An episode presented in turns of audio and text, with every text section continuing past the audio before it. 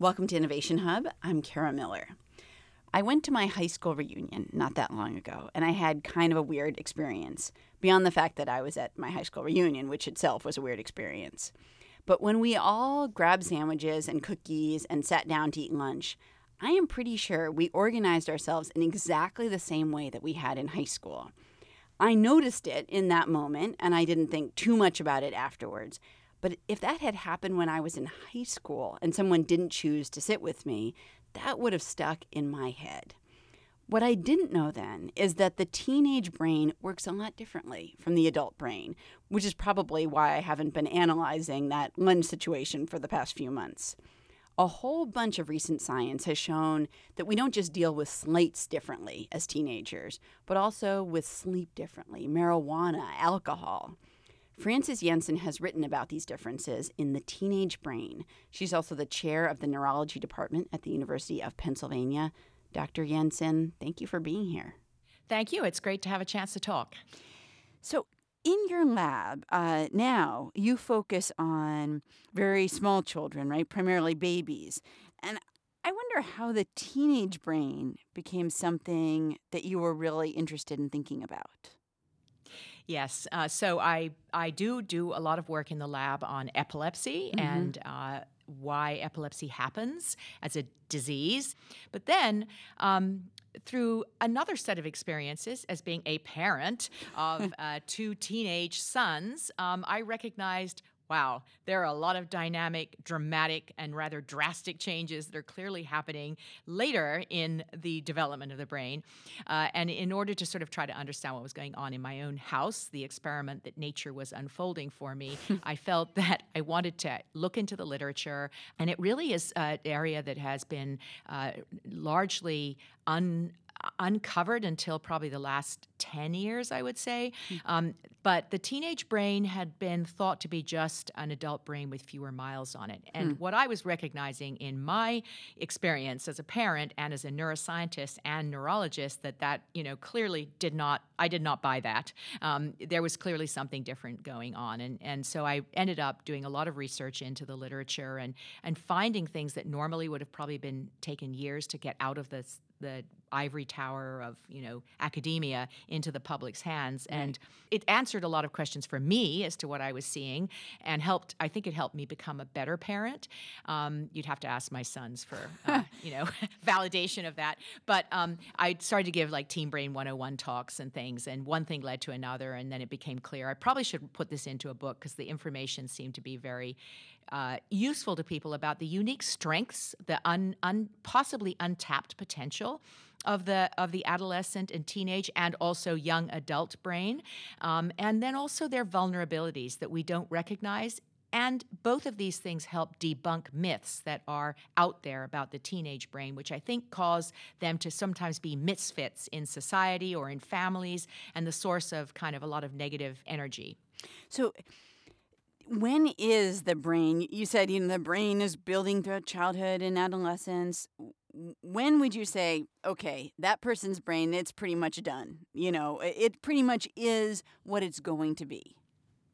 I would say that's, it, you know, there's some gender differences uh, with males being probably a couple of years behind for any age, you know, than females. So females will get to the final point a couple of years earlier than than males. So actually, the front of your brain gets fully connected, fully hooked up for like millisecond to millisecond signaling, not until the mid to late twenties. It's it's there and it's partially connected, but the final process of making it, you know, fast access doesn't happen till later.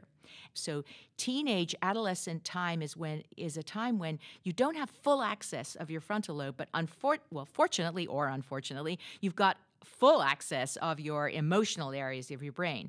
And we do see that teenagers have greater challenges um, controlling their impulses, controlling emotional lability, if you will, and are very, very susceptible to peer pressure, which is, of course, giving them emotional, you know, giving an emotional cue to them without that frontal lobe to say, bad idea, probably shouldn't, you know, shouldn't jump off that cliff, shouldn't do this. You don't have it. And so this is a, a relative weakness they have, but it also is what builds them to be novelty seeking, right? Nature probably made it that way. So that's that helps explain. We've I've used this analogy before just to just to close out on this, is that people often say a teenage brain is like a Ferrari um, because of their fast synapses with weak brakes because of the lack of connection.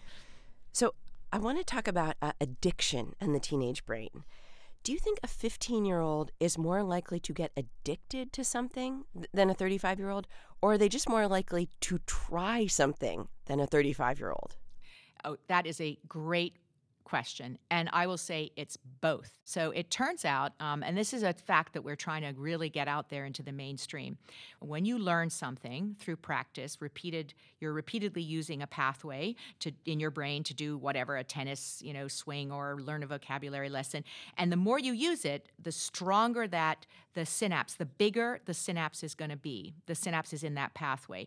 So, and, and this is called plasticity. This is meaning it's plastic, it's moldable by experience and use. So it's it's happening. The more you use it, the stronger uh, a pathway gets. And in fact, that's memory, right? I mean, that's how we build skills, and that's how we keep memories.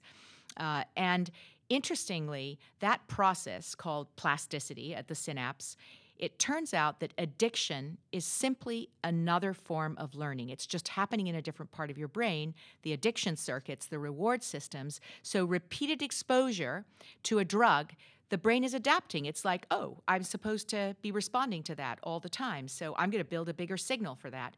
And it, it turns out the synapses are being built in the I want it, I want it, I want it circuit. Um, so and that's what addiction is. So teenagers actually can more powerfully and more rapidly build synapses in any circuit than adults later in life. Hence, there's nothing different, except it happens to be the reward system and the areas of the brain that actually control addiction are unfortunately morphing too efficiently to that drug, and hence teenagers can be de- can be addicted faster, harder, longer, stronger than adults. And and rehab centers are seeing this.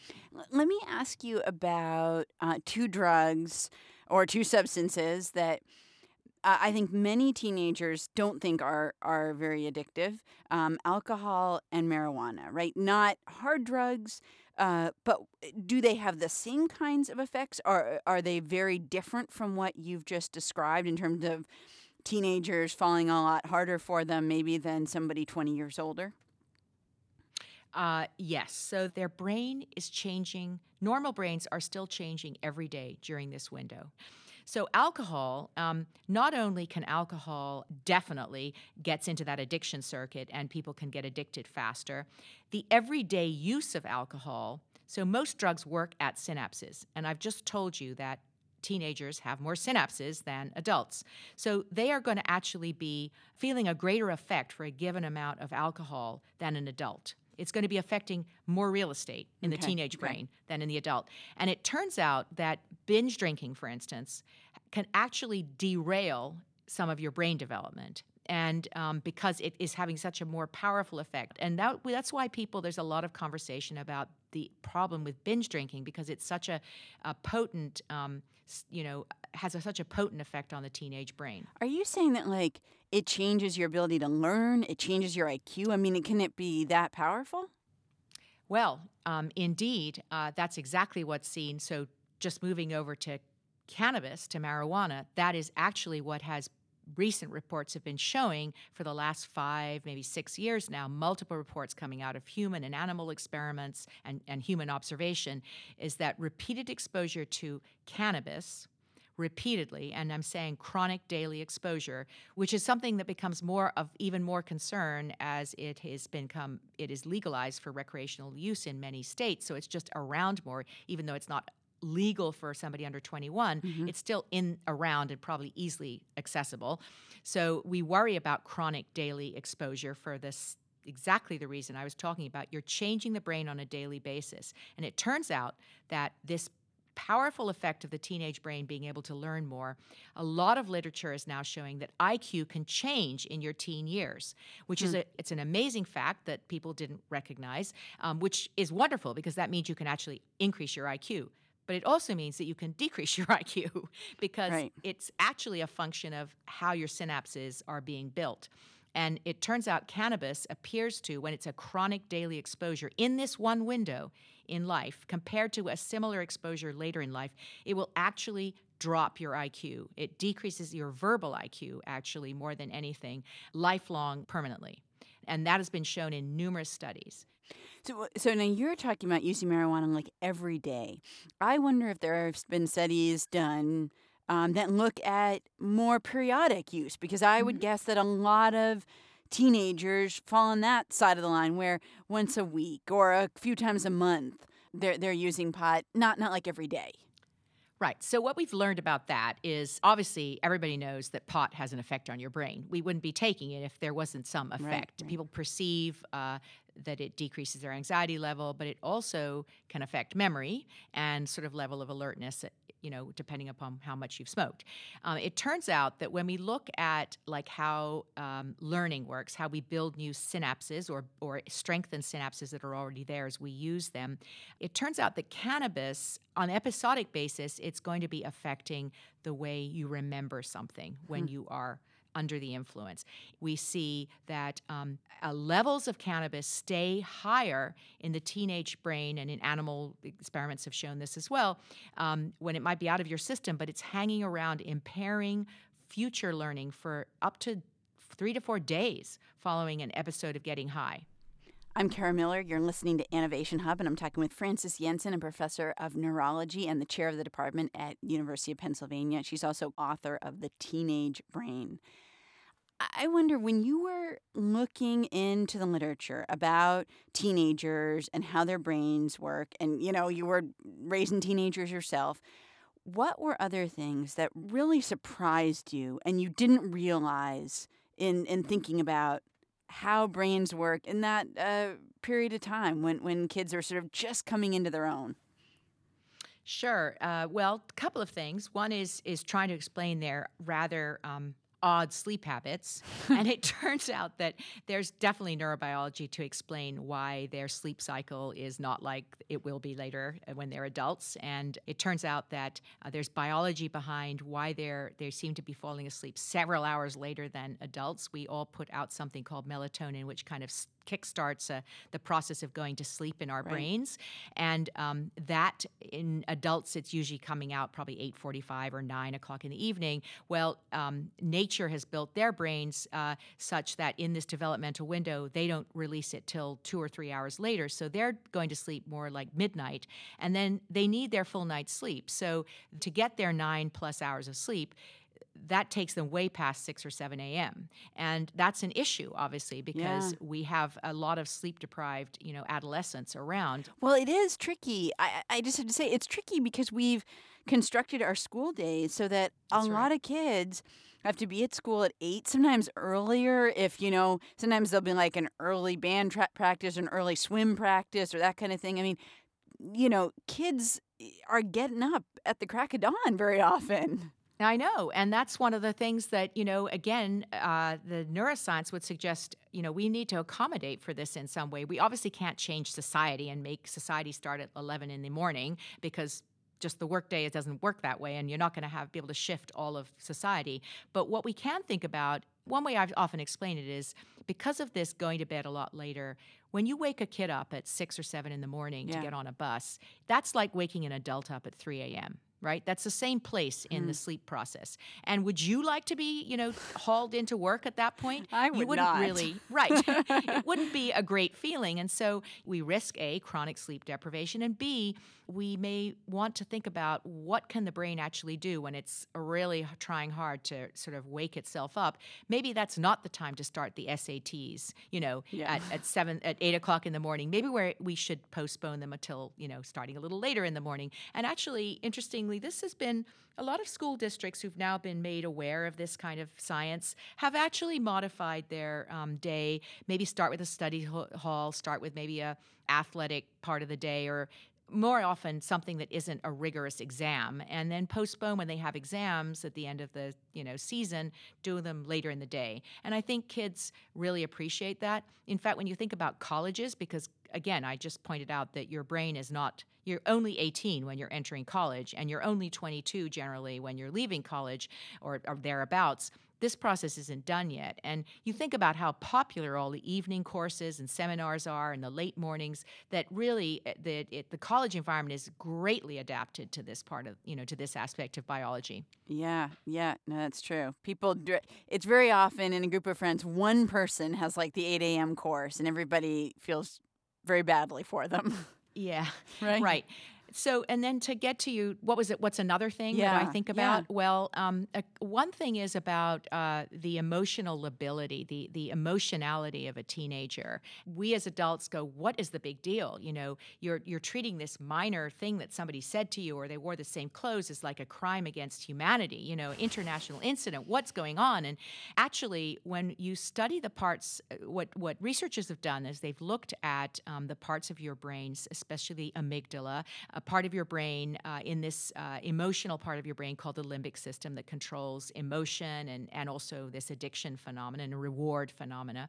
And one of the kinds of imaging allows you to actually see what part of the brain is sort of turning on or is metabolically active during a specific task. So in this case, what they looked at was they showed kind of concerning images and wanted to see, you know, w- was there a bigger response that, um, of the teenage brain than the child or the adult? Mm-hmm. And several studies have now shown that absolutely yes. Uh, functional M R I, the signal lights up even more, you know, significantly more just between fifteen and twenty-five years of age.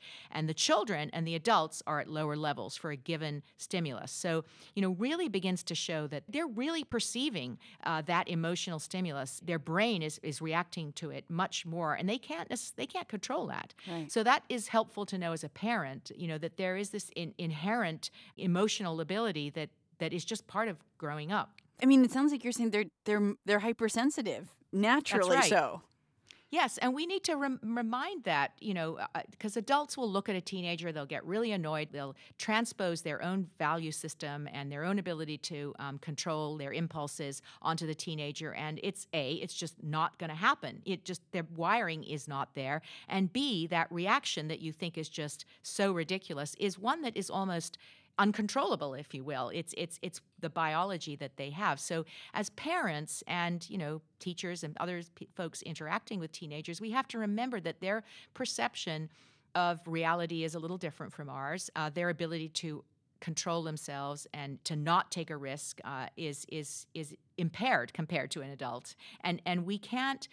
Anger is probably not the best way to manage this. It's it's with some understanding, and also to begin to be, I always say, as as we adults, last I checked, did do have our frontal lobes attached, we should be giving these teenagers a frontal lobe assist.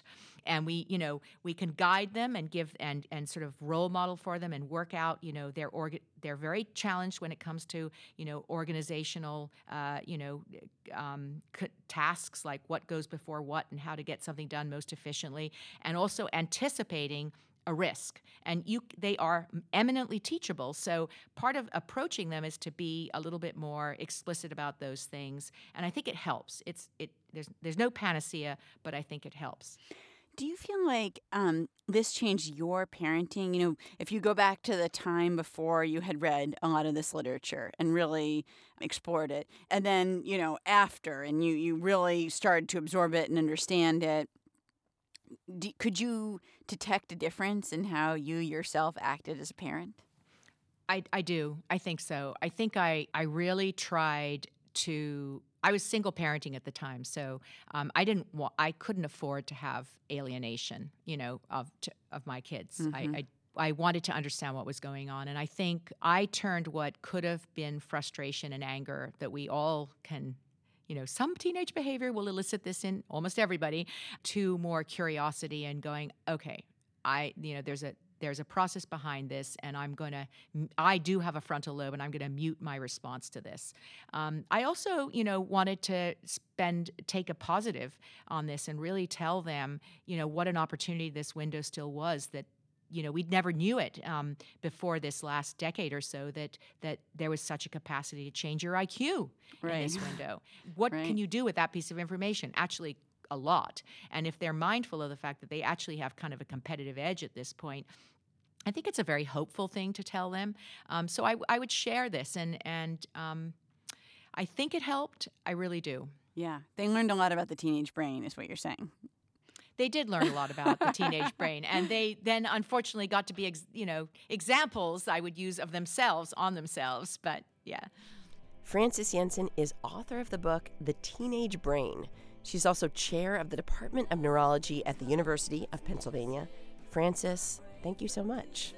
Thank you. It was really great to talk about this. Never comes 'cause I'm holding out for that teenage feeling.